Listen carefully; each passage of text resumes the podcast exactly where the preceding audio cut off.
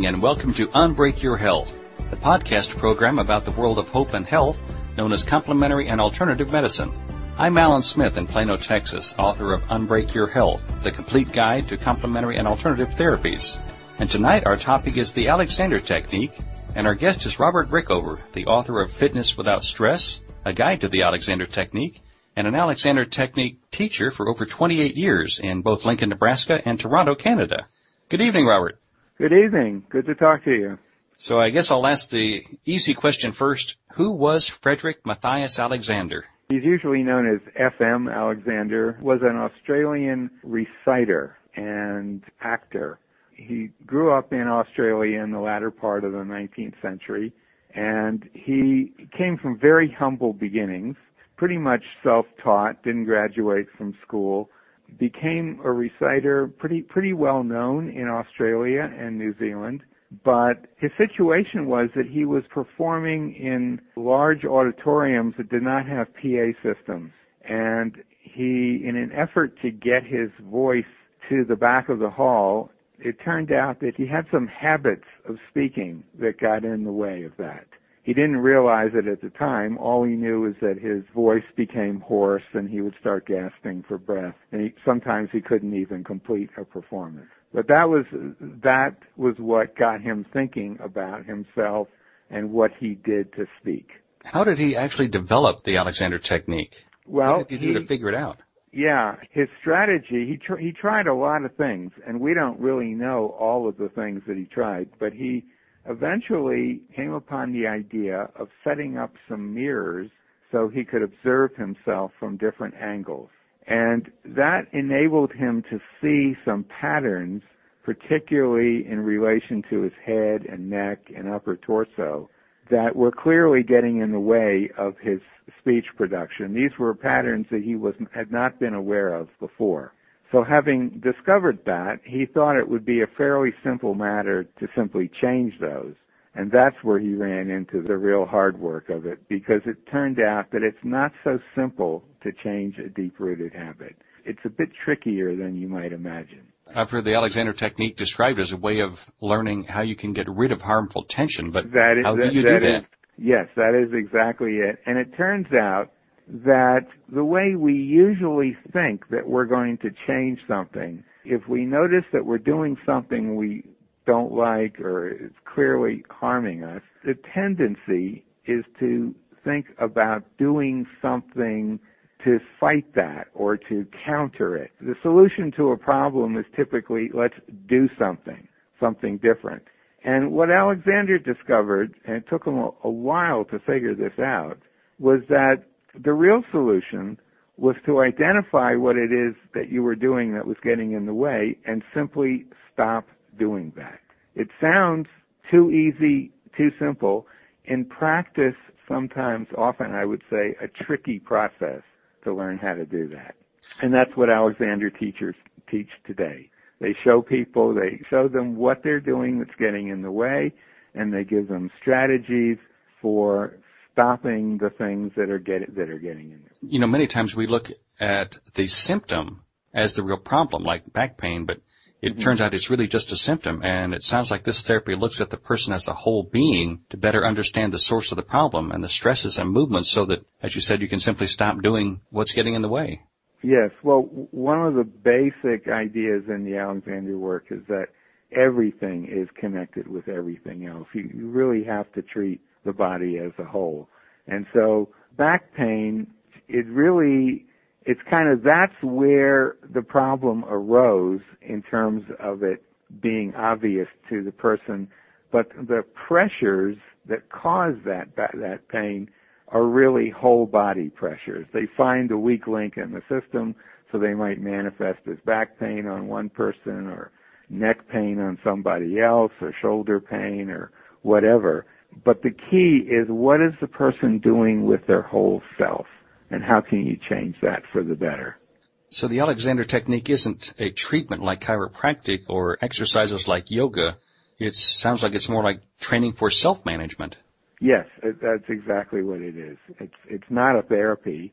Alexander teachers are very clear uh, that, that, that, you know, we're teachers. We show people certain skills that they can learn that will enable them to, to be perhaps a bit more vigilant to what they're doing that's getting in the way and to learning how to simply release those patterns. I think one thing that really distinguishes the technique from pretty much every other system out there is the idea that basically, for most of us, for the most part, came into the world wired up quite nicely.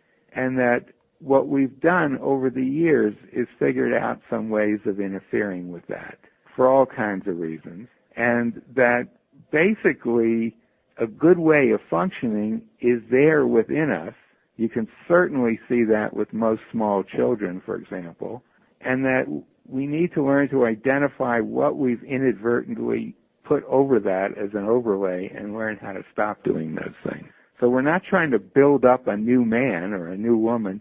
We're trying to uncover the man or woman that is really there in terms of movement and posture abilities. Are Alexander Technique lessons done in groups or primarily by individual sessions?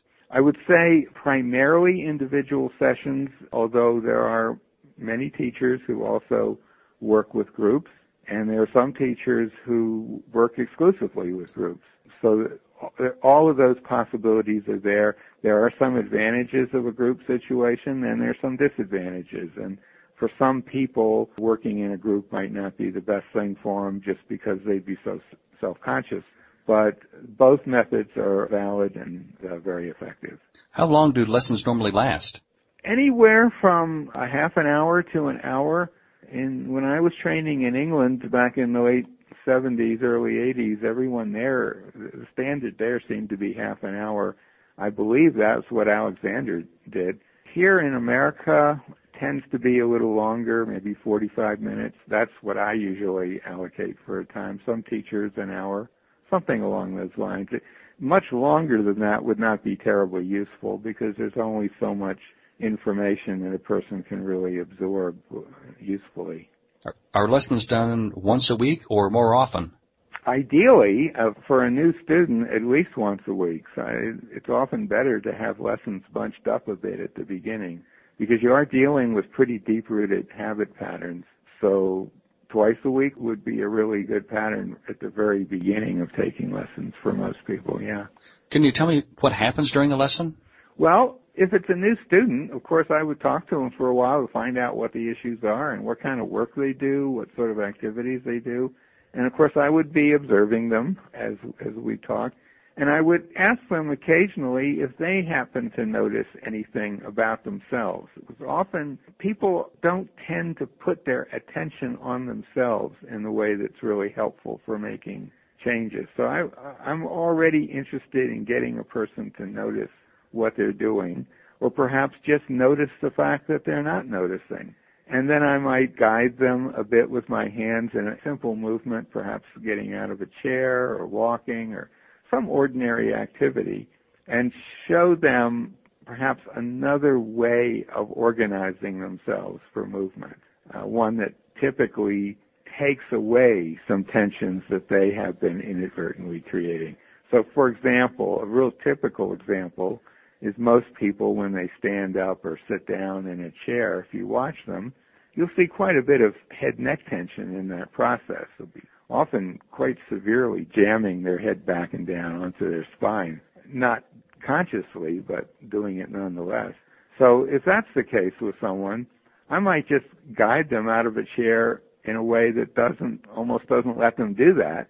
And they'll be often kind of uh, a bit puzzled by it because, say, the standing up will seem very light, but they won't quite know what they've done to make that happen because I've really done the work for them. So I'll show them a couple of times and then maybe see if they can start, if I can give them some strategies for, for doing the same sort of thing themselves. That would be a very simple example of the kind of activity we might work on during a lesson. What are some of the health benefits of the Alexander technique? Well, I think it's these days it's probably best known for its help with back pain. That seems to be a pretty hot topic these days in terms of the, the technique, partly because a major study came out this past summer in England a very large scale scientific medical study that had all of the things you expect in a um, a modern medical study, you know, large control groups and all of the features of study of that kind. And it showed pretty conclusively that lessons in the Alexander technique had a very big impact on back pain. Not necessarily even a lot of lessons in the Alexander technique. I think uh, some of the participants only had perhaps a dozen or so lessons. Others had had had more.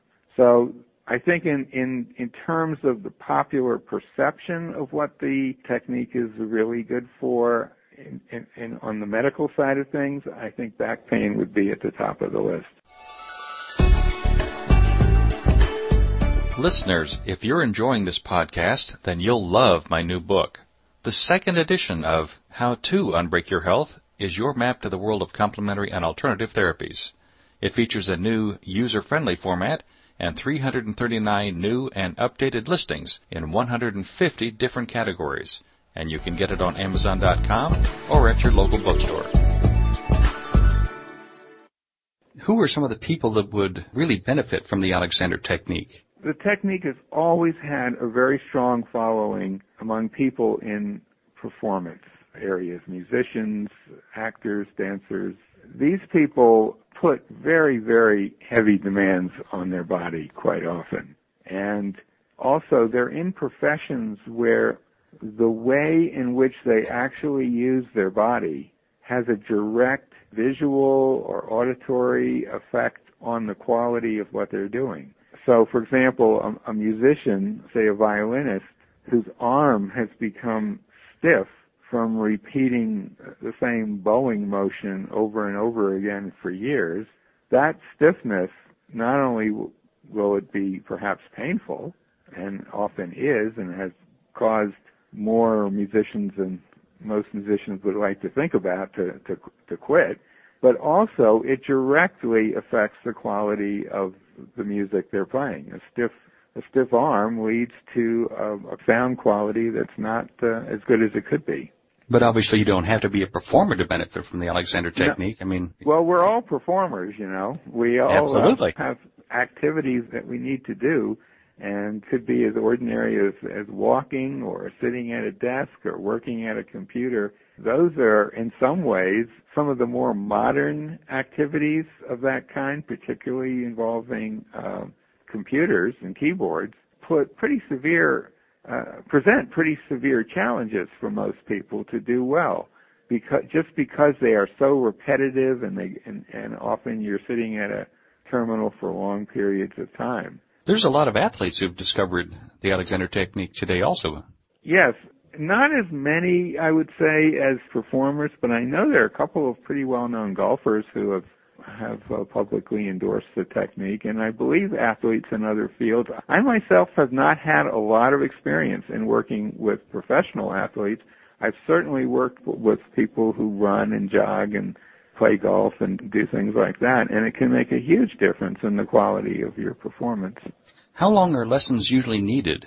You know, there's no nice short answer to that. Most people, I'd say your typical student, to the extent that there is one, might take lessons over, oh, perhaps a couple of months, two or three months, and perhaps come back occasionally for a refresher lesson. Some students just have a very small number of lessons and can kind of run with it on their own and learn stuff on their own based on that very limited uh, number of lessons. And some people end up taking lessons for years because they've just decided this is an important thing to do. And particularly if they're in a high pressure performance field, it can make the difference between a successful career and one that's, that's not so successful. So there's no nice and neat answer, but I would say a few months is a pretty typical pattern. And you already answered my next question, which was, is this a one-time training or is there going to be refresher training necessary at some point? It's really up to the individual. If they feel they've gotten what they need with a few lessons, for example, a person might come for lessons because they, they're in pain. That's a real typical reason why someone would come.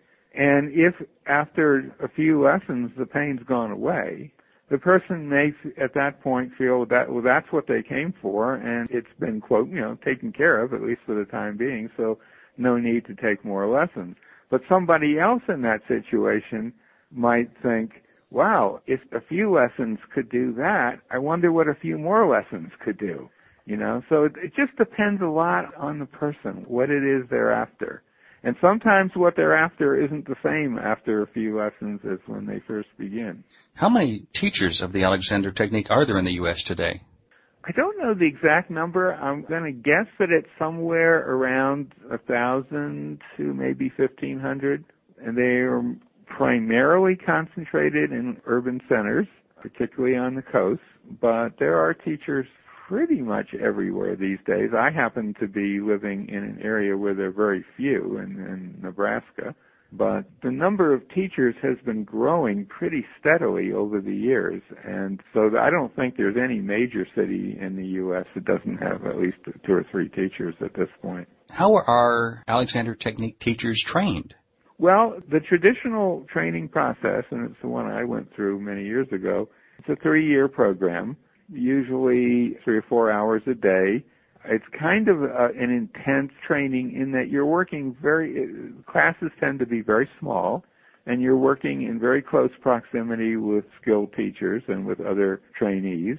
And in a way, I would describe it as kind of a prolonged apprenticeship plan, but with the formality of a training course that lasts for, for as I say, typically three years. But there are large elements of kind of apprenticing. It's not, you can't really mass produce Alexander teachers. It takes quite a while to get someone to the point where they can usefully help another person. It's not an, an instant thing. The technique is not a new process. So why aren't more doctors and scientists aware of the Alexander technique by now? Yeah, that's a question that Alexander teachers ask each other sometimes a lot depends on the country. Now, in Great Britain, where Alexander, the, the founder of this work, moved in early part of the 20th century, and where the technique is probably best known of any any country. There are so many teachers there, and it's been around for so long, and there have been so many medical connections over the years that a, a lot of doctors there do know about it. And in fact, in England, you can get Alexander lessons as part of the government health plan. And teachers are now working in hospitals and, and government clinics to a certain extent. There are a few other countries that have gone a bit in that direction. I believe Israel has to a certain extent. In North America, there are doctors who know about it, but their numbers are relatively low. Hopefully some of this new back pain study that came out and other studies that have come out in the last few years will change that. But it has been a slow process. What would be the best way to explain the Alexander technique to someone who might benefit from it? A little bit would depend on their temperament. If they were the kind of person who was a, a sort of a do-it-yourself personality, I would say this is the ultimate do-it-yourself. This is really learning how to take charge of yourself learning a way of thinking or a way of self-directing yourself that can make a giant difference in how you function. For someone who's in, just in pain and wants to get rid of the pain, I would say, you know, go, take a take a few lessons and see what happens. You don't have to really understand anything about it. Just go and, and give it a try. I, I would sort of tailor my strategy to the person, but I would say that one thing to think about is the technique has been around for a long time, over a hundred years now, and is generally, I would say, very well regarded by those people who do know something about it. I mean, most, I would say most students who've taken Alexander lessons have, have had pretty positive experience from it. Well, Robert, I'd like to thank you for taking the time to talk with me today about the Alexander technique. Oh, um, it was a pleasure. Anyone wanting to learn more about the process should check out Robert's website at www.alexandertechnique.com. You've been listening to the podcast edition of Unbreak Your Health, discovering the world of hope and health known as complementary and alternative medicine. I'll be back next week with another edition, but to learn more about our guest today, please visit the podcast page at www.unbreakyourhealth.com. We'd love to hear from you about this program. Please send your questions and comments to info at unbreakyourhealth.com. Music for this podcast is provided by George Wood of PodSafeAudio.com. This program is a joint production of Unbreak Your Health and Loving Healing Press. Thank you for listening. I'm Alan Smith, and I look forward to being with you again soon.